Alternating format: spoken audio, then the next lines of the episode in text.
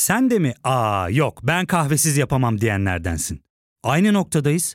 İlk ve tek kahve üyelik uygulaması Frink'le tanış. Hem bütçeni koru hem de hiç bitmeyen kahvenin tadını çıkar. Yakınlarından terapinin onlara ne kadar iyi geldiğini dinlesen de kendin için bir şeylere başlamak zor geliyor olabilir. Ya da sevdiklerine yardım etmeye istekliyken kendi ihtiyaçlarını görebilmek. Hayvel, uzman psikologlarıyla kendi ihtiyaçlarını bulmanda sana destek olacak. Terapi yolculuğuna başlamak için detaylı bilgi bölümün açıklamalarında.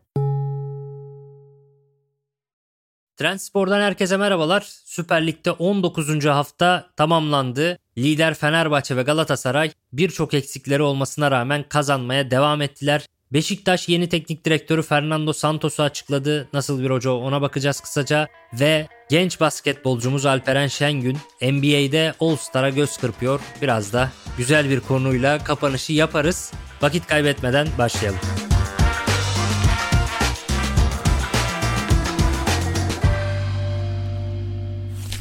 Lider Fenerbahçe ile başlayalım. Bu haftanın teması Fenerbahçe ve Galatasaray'da ciddi eksikler olmasına rağmen yine de kazanmayı biliyor olmaları ve puanlarını 47'ye çıkardılar. Arkalarındaki takımlarla farkı açmaya devam ediyorlar.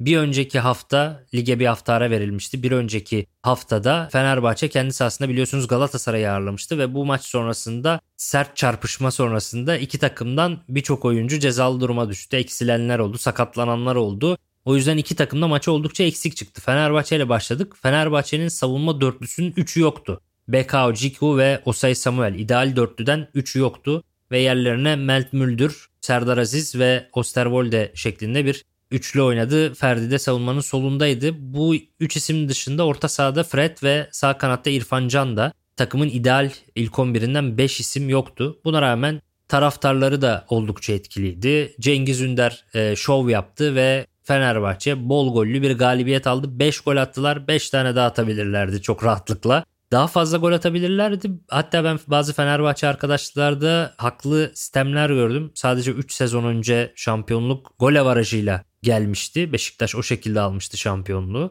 Bu kadar kafa kafayla gidilen bir sezonda da avaraj çok belirleyici olabilir ve İstanbul Sporu bu durumdayken yakalamışken ve Fenerbahçe bu kadar formda bol hücum bol atak geliştiriyorken daha çok gol atması gerekirdi bence de. Ama biraz gülün dikeni gibiydi İstanbul Spor maçı için bu söylem. Cengiz Ünder müthiş bir oyun oynadı. 0.28 XG'den tam 4 gol çıkardı Cengiz Ünder. Yani golleri o kadar jeneriklikti. İlk golü 0.01 XG'ydi yani çok uzaktan vurulan bir goldü. Zaten 3. golü de öyle. 2. gol presle oldu ve 4. golü de yine ayak içiyle attı. Zaten 4 golün 3'ü o sol ayağının içiyle yaptığı kalite vuruşlarla geldi.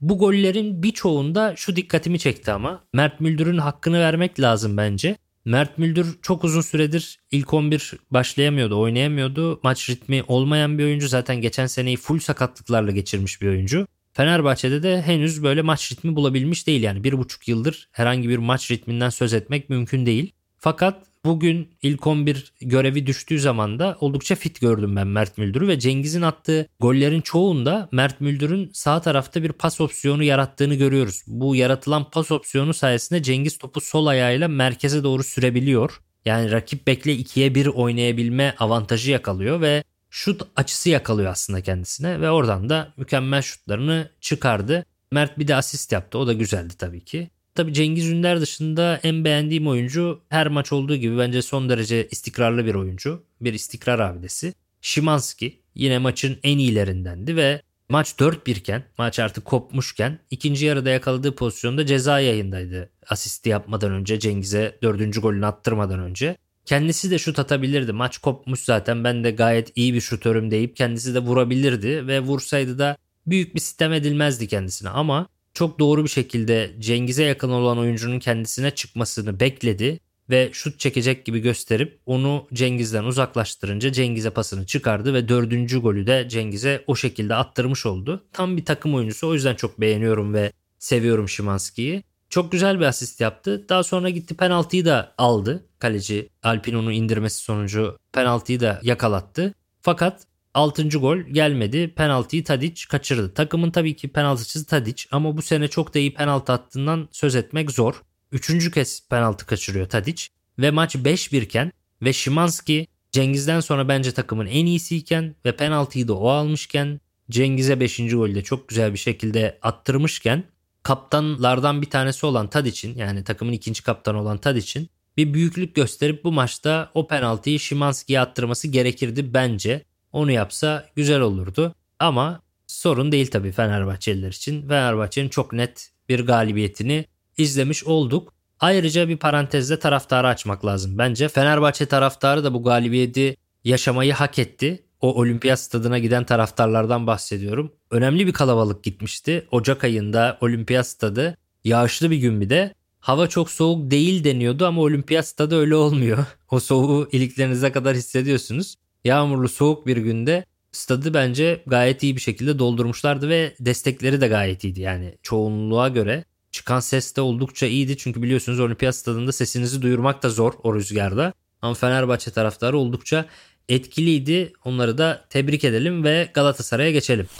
Galatasaray'da da tam 8 eksik vardı. Özellikle bu 8 eksiğin 4'ü bence takımın en kaliteli 4 oyuncusu. Bazılarına göre olmayabilir. En iyi, en formda 6 oyuncudan 4'ü diyebiliriz ama. Davinson Sanchez sağ stoper, Sasha Boy sağ bek, orta sahada Lucas Torreira ve Santrfor'da Mauro Icardi. Bence kalite olarak, futbolcu kalitesi olarak en iyi dörtlü bu dörtlü. Ama genel performans olarak Abdülkerim'in mükemmel performansını ve takım kaptanı Fernando Muslera'yı da yazmak lazım. Bence takımın en iyi 6 oyuncusundan 4'ü diyelim ama hani satılığa çıkarsanız en pahalı en kaliteli 4 oyuncu bence en maliyetli en çok maaş alan Icardi. 4 oyuncu bunlar. Davinson, Boy, Torreira ve Icardi yoktu. Çeşitli nedenlerden dolayı. Farklı isimler de aynı şekilde. Afrika Uluslar Kupası'na giden Ziyeh var, Bakambu var. Çok sayıda eksik vardı. Galatasaray bu eksiklerini hesaba kattığımızda bence iyi oynadı. Yani bu kadar eksik olmasa tam takım olsa Galatasaray bu maçı daha erken koparmasını beklerdim ben bir futbol sever olarak ama bu kadar eksiğin olduğu bir maçta 3-0'lık bir galibiyet. Maç geç kopmuş olsa da ikinci gol 89. dakikada geldi. Yine de bence iyi bir galibiyetti. Çünkü Galatasaray 30 tane şut attı. Etkili oynadı. Çok gol kaçırdı. Sadece Kerem Aktürkoğlu'nun 4 tane net fırsat kaçırdığını söyleyelim.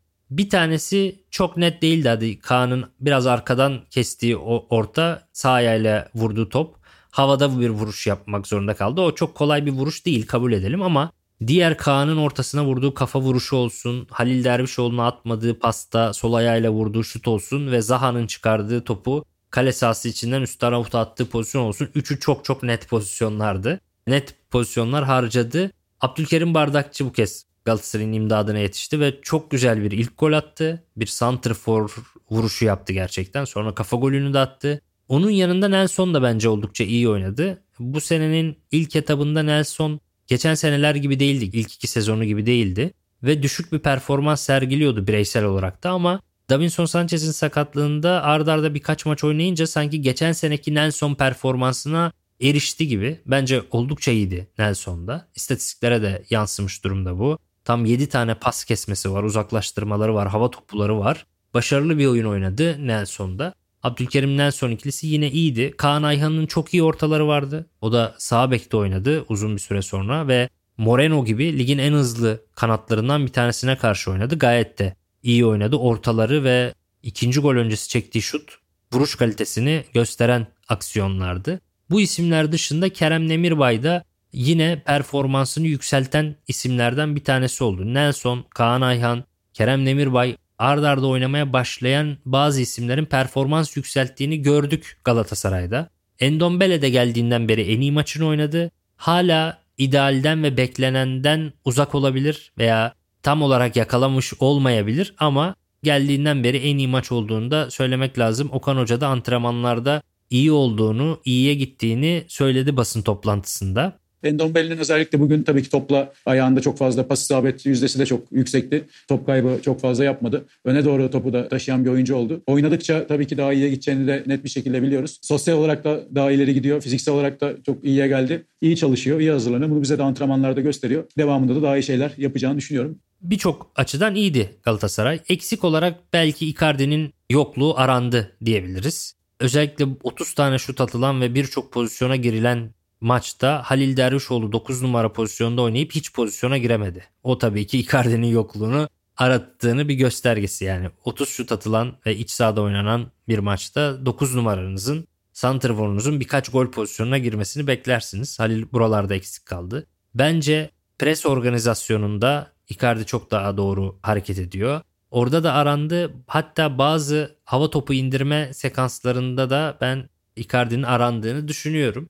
Ama Galatasaray iyi bir galibiyet aldı ve yarış son hızıyla eksiklere rağmen kayıpsız bir şekilde devam ediyor. Burada bölüme küçük bir ara veriyoruz. Döndüğümüzde devam edeceğiz. Ya fark ettin mi? Biz en çok kahveye para harcıyoruz. Yok abi, bundan sonra günde bir. Aa, sen Frink kullanmıyor musun? Nasıl yani? Yani kahvenden kısmına gerek yok.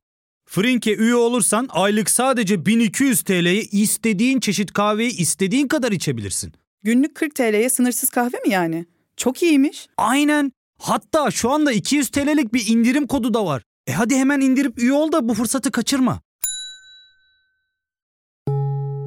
Terapiye başlamak, içinden çıkamadığın döngüleri kırmak, bazı yanlış bulduğun kararlarını değiştirmek ve kendinle beraber daha huzurlu bir yaşam inşa etmek için atabileceğin en değerli adımlardan biri. Hayvel ile yoğun yaşam tempona uyum sağlayarak online terapi seanslarını takvimine göre ayarlayabilirsin. Bini aşkın uzmandan sana en uygun terapisti seçebilir, podb10 koduyla indirimden yararlanabilirsin. Detaylı bilgi açıklamalardaki bağlantıda.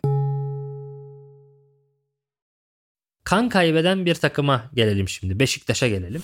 Beşiktaş hafta başında Kasımpaşa'ya kendi sahasında 3-1 mağlup oldu. Tabii ki Beşiktaş'ın bir sürü eksiği var. Yaz döneminde yapılan hatalar nedeniyle Afrika Uluslar Kupası'na da giden birçok oyuncu var. Kadro dışı oyuncular var, sakatlar var. Sıkıntı büyük. Fakat Kasımpaşa maçını Beşiktaş'ın eksikler üzerinden okuyabilme lüksü yok. Çünkü Kasımpaşa'nın da Afrika Uluslar Kupası'na giden oyuncuları ve ciddi eksikleri var. Kasımpaşa'nın iki stoperi 17 yaşındaydı. 17 yaşında iki stoperle oynadı Kasımpaşa. Bundan yaklaşık 15-20 gün önce biliyorsunuz Rıza Çalınbay konferans liginde genç Aytuğ'u 17-18 yaşındaki stoperini oynatmaya erinmişti. Oynatamamıştı eksiklerine rağmen. Bir tanesini bile oynatamadı Beşiktaş. Kasımpaşa iki tane 17 yaşında stoperle çıkıp 3 birlik bir galibiyet aldı. Ve Kasımpaşa'nın yedek kulübesine baktığınızda hiçbiri tanınan oyuncu değil. Yani tamamı altyapı oyuncusu yedek kulübesinin. Birçok eksikleri vardı. İlk 11'e de yansıyordu. Yedek kulübesine ise tamamen altyapıdan oyuncuları koymuşlardı. O yüzden burada bir mazeret üretmek mümkün değil. Yine de kötü bir maçın tek pozitif tarafı neredeyse iğne deliğinden gol vuruşunu kayarak yapan Semih'ti. Yine etkili bir oyun gösterdi genç oyuncu.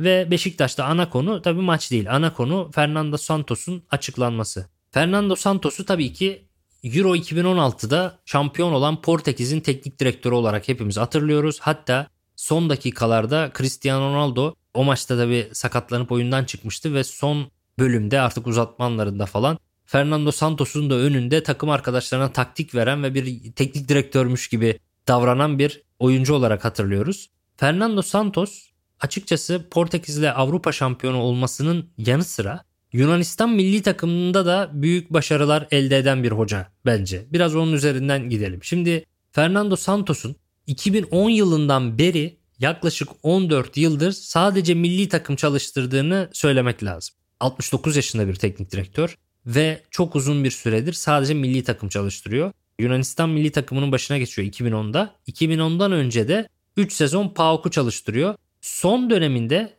son 6 maç Polonya'nın başına geçti ve Polonya gruptan çıkamayınca son dönemde oradan ayrılmıştı. O Polonya macerasına kadar 20 küsür yıllık teknik direktörlük kariyerinin tamamı Yunanistan ve Portekiz arasında geçti. Son 10 senesinde de bunların işte milli takımlarını çalıştırmıştı. Daha önce de kulüp takımlarında çeşitli başarılar elde etti. Ama 2010'dan beri bir milli takım hocası. Onu söylemek lazım ve bence Yunanistan başarısı milli takımda Portekiz'in bile önünde olabilir. Yani o Avrupa şampiyonluğu olmasa daha önünde ama tabii Fransa'ya gidip Euro 2016'da finalde Fransa'nın elinden o kupayı almak tabii ki çok daha öne çıkarıyor ama 2010-2014 aralığındaki Yunanistan işleri de bence oldukça iyi. Özellikle Yunanistan'ın Santos sonrası döneminde e, turnuvalara katılamayan bir duruma düşmüş olması belirleyici. Şimdi 2010'da Yunanistan'ın başına geçen Santos 2012'de Avrupa Şampiyonası'na götürüyor takımı. Ve 2012 Avrupa Şampiyonası'nda gruptan da çıkarıyor. Çeyrek finalde ise Almanya'ya yeniliyorlar. 4-2 yeniliyorlar ve çeyrek finale kadar çıkıyorlar. Bence gayet iyi bir başarı ve sonra 2014 Dünya Kupası'na da takımını götürüyor Santos ve daha sonra yine gruptan çıkarıyor 2014 Dünya Kupası'nda. Bu kez son 16'ya kalıyorlar ve Costa Rica ile eşleşiyorlar. Hala hatırlıyorum o maçı. Costa Rica'nın kalesinde de Keylor Navas var tabii. Çok büyük bir kaleci. Ve Navas son penaltılarda Teofanis Gekas'ın penaltısını kurtarıyor ve Yunanistan eleniyordu. Yani iki kez Yunanistan gibi bir takımı, düşüşte olan bir takımı iki büyük turnuvaya götürmek ve ikisinde de gruptan çıkarmak bence gayet iyi. Yunanistan'ın başında çıktığı 49 maçta 1.92 puan ortalaması var. Yunanistan için gerçekten yüksek bir puan ortalaması bu. Sonra Portekiz'e gidiyor. Portekiz'le Euro 2016'yı kazanıyorlar. 2018 Dünya Kupası'nda son 16 turunda Uruguay'a eleniyorlar. 2021 Avrupa Şampiyonası'nda biliyorsunuz pandemi nedeniyle bir sene ertelenmiş ve öyle oynanmıştı 2021 yazında. Son 16 turunda Belçika'ya elendiler o turnuvada ve 2022 Dünya Kupası'nda da çeyrek finalde Fas'a elenmişlerdi. Avrupa şampiyonlukları sonrasında çok iyi gittiklerini söyleyemeyiz. Çok kötü de diyemeyiz ama ya gruptan çıkıp hep son 16 ve çeyrek finalde elendiler. Daha sonra Polonya'ya gitti hoca. Polonya yakın dönem kariyerinin en kötü macerası oldu. 5 maç gruplarda 1 maçta hazırlık maçıyla Almanya'ya karşı oynadılar. 6 maçta 3 galibiyet 3 mağlubiyet. Hazırlık maçında Almanya'yı yendiler 1-0. Bu dikkat çekiciydi fakat gruptaki 5 maçta çok kötü mağlubiyetler aldılar. Polonya'nın başında Moldova'ya kaybetti, Arnavutluğa kaybetti ve Çekya'ya kaybetti. İkinci Arnavutluk maçında kazandı ve Faroe Adalarını yendi ama grupta E grubunda Arnavutluk ve Çekya'nın ardında Polonya 3. sırada kaldı ve Avrupa Şampiyonası'na gidemediler. Polonya'nın Arnavutluk'tan daha iyi bir takım olduğunu düşünüyorum ben ve Arnavutluğun arkasında kalıp Avrupa Şampiyonası'na gidememek bence net bir başarısızlık. Ama Polonya öncesi hocanın kariyerine baktığımız zaman Portekiz ve Yunanistan'da iyi işler var. Kulüp takımlarında da iyi işler var ama kulüp takımı çalıştırmayalı dediğimiz gibi 14 sene oluyor. Ve bu gerçekten çok uzun bir süre. Bir de milli takım çalıştırmak biraz daha az efor harcanılan bir meslek. Yani her 3 günde bir her hafta maçlara çıkmak, transfer için oyuncu izlemek başka bir şey. Milli takım başka bir şey. Özellikle son 14 yılda scouting'in en geliştiği 14 sene içerisinde Fernando Santos'un herhangi bir takıma transfer yapmak gibi bir derdinin olmaması bu açıdan bazı günümüz futbol gerçeklerinden uzaklaşmış olabileceği konusunda beni endişelendiriyor. Özellikle Beşiktaş'ın bu yaz transfer döneminde yaptığı fahiş hatalardan sonra transfere bu kadar uzak kalmış bir Fernando Santos'la çalışılacak olması da bu şüpheleri arttırıyor. Dediğim gibi milli takım teknik direktörleri daha az enerji harcayan teknik adamlar ve Santos da zaten 69 yaşında. Son 3 Beşiktaş teknik direktörü Şenol Güneş, Rıza Çalınbay ve Fernando Santos'un yaşları oldukça yüksek. Ben aksine bu dönemde Beşiktaş'a çok daha idealist, genç ve hırslı bir teknik direktör gelmesini bekliyordum. Öyle olması da gerekiyor çünkü Beşiktaş'ta çözülecek çok problem var. Birinin oturup büyük emek harcaması lazım ekibiyle birlikte. Çok sayıda gönderilecek oyuncu var. Yerlerine gelecek az paraya oyuncuların çok daha yüksek potansiyelli ve bu yaz alınanlardan çok daha verimli çıkması gerekiyor. Onun için de çok inceleyip çok sık okumak gerekiyor. Bunu da 69 yaşında 14 yıldır transfer yapmayan bir hoca ne kadar erinerek yapar ne kadar yapmaz emin değilim. Mesela Amarty'yi aldıran Şenol Hoca'nın Amarty'yi ne kadar izleyip ne kadar izleyemediğinden emin olamıyorum. Bu konularda biraz şüpheciyim açıkçası. Fernando Santos'un milli takımda önemli işler yapması Yunanistan'da ve Portekiz'de hem kulüp takımlarında hem milli takımda önemli işler yapması ayrı bir konu. 14 yıldır kulüp takımı çalıştırmıyor olması da bence ayrı bir konu. Gelelim Trabzonspor'a.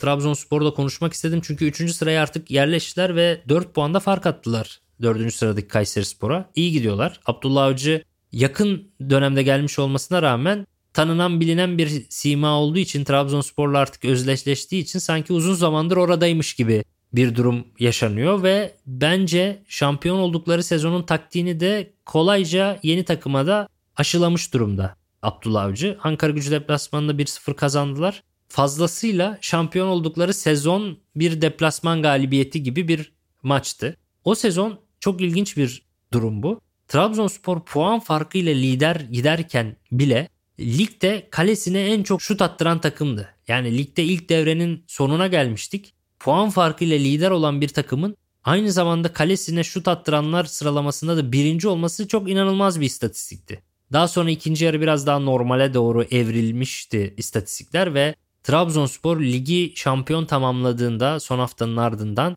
kalesine en çok şut attıran 6. takım olarak ligi bitirdi. Trabzonspor'dan daha çok şut attıran 5 takımın 3'ü zaten küme düşmüştü. Zaten genelde böyle olur. Kalesine en çok şut attıran takımlar ligin dibinde olur. En az şut çektiren takımlar da ligin zirvesinde olur. Mesela geçen sene ilk ikide bulunan Galatasaray ve Fenerbahçe kalesine en az şut attıran ilk iki takımdı. Bu sene de zirvedeki Fenerbahçe ve Galatasaray yine kalesine en az şut attıran takımlar. Bu hep böyle olur yani birçok ülkenin birçok liginde birçok sezonda liderler kalesine az şut attırır. Ligin dibindekiler de çok şut attırır. Fakat Trabzonspor puan farkıyla liderken bile en çok şut yiyen takımlardan bir tanesiydi. Bence bu bir Abdullah Avcı taktiğiydi.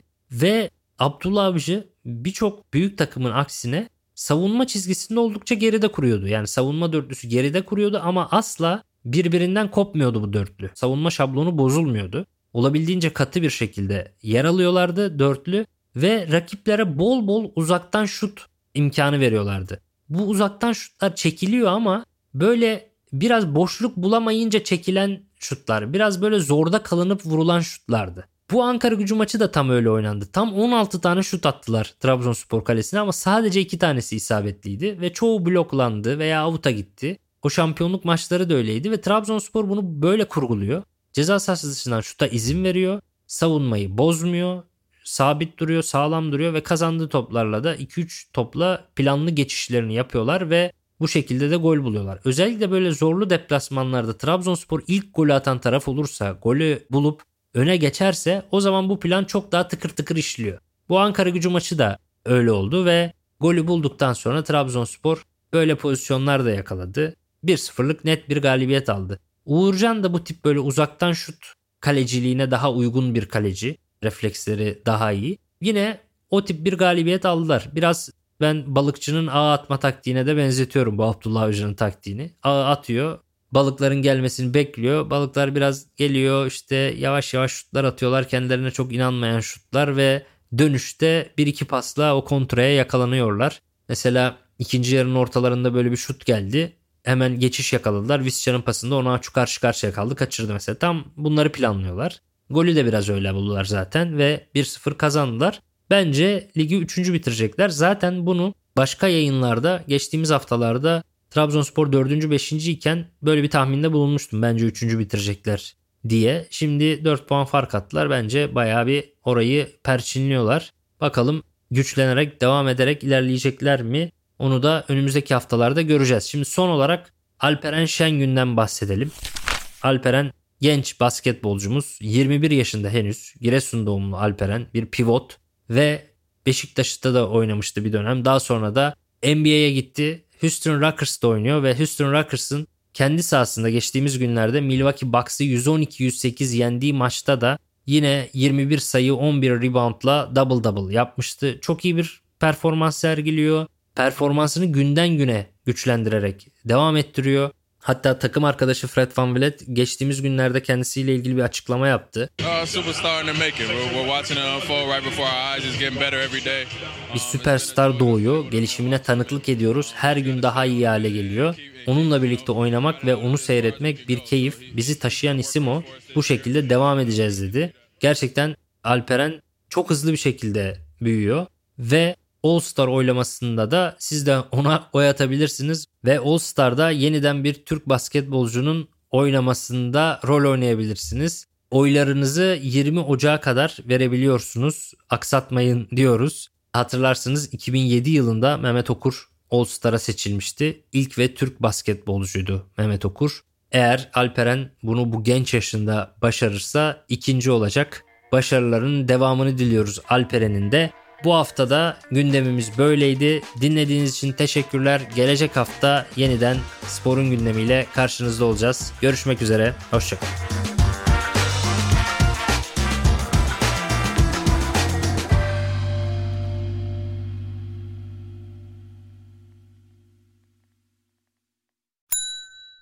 İlk ve tek kahve üyelik uygulaması Frink, 46 ildeki 500'den fazla noktada seni bekliyor.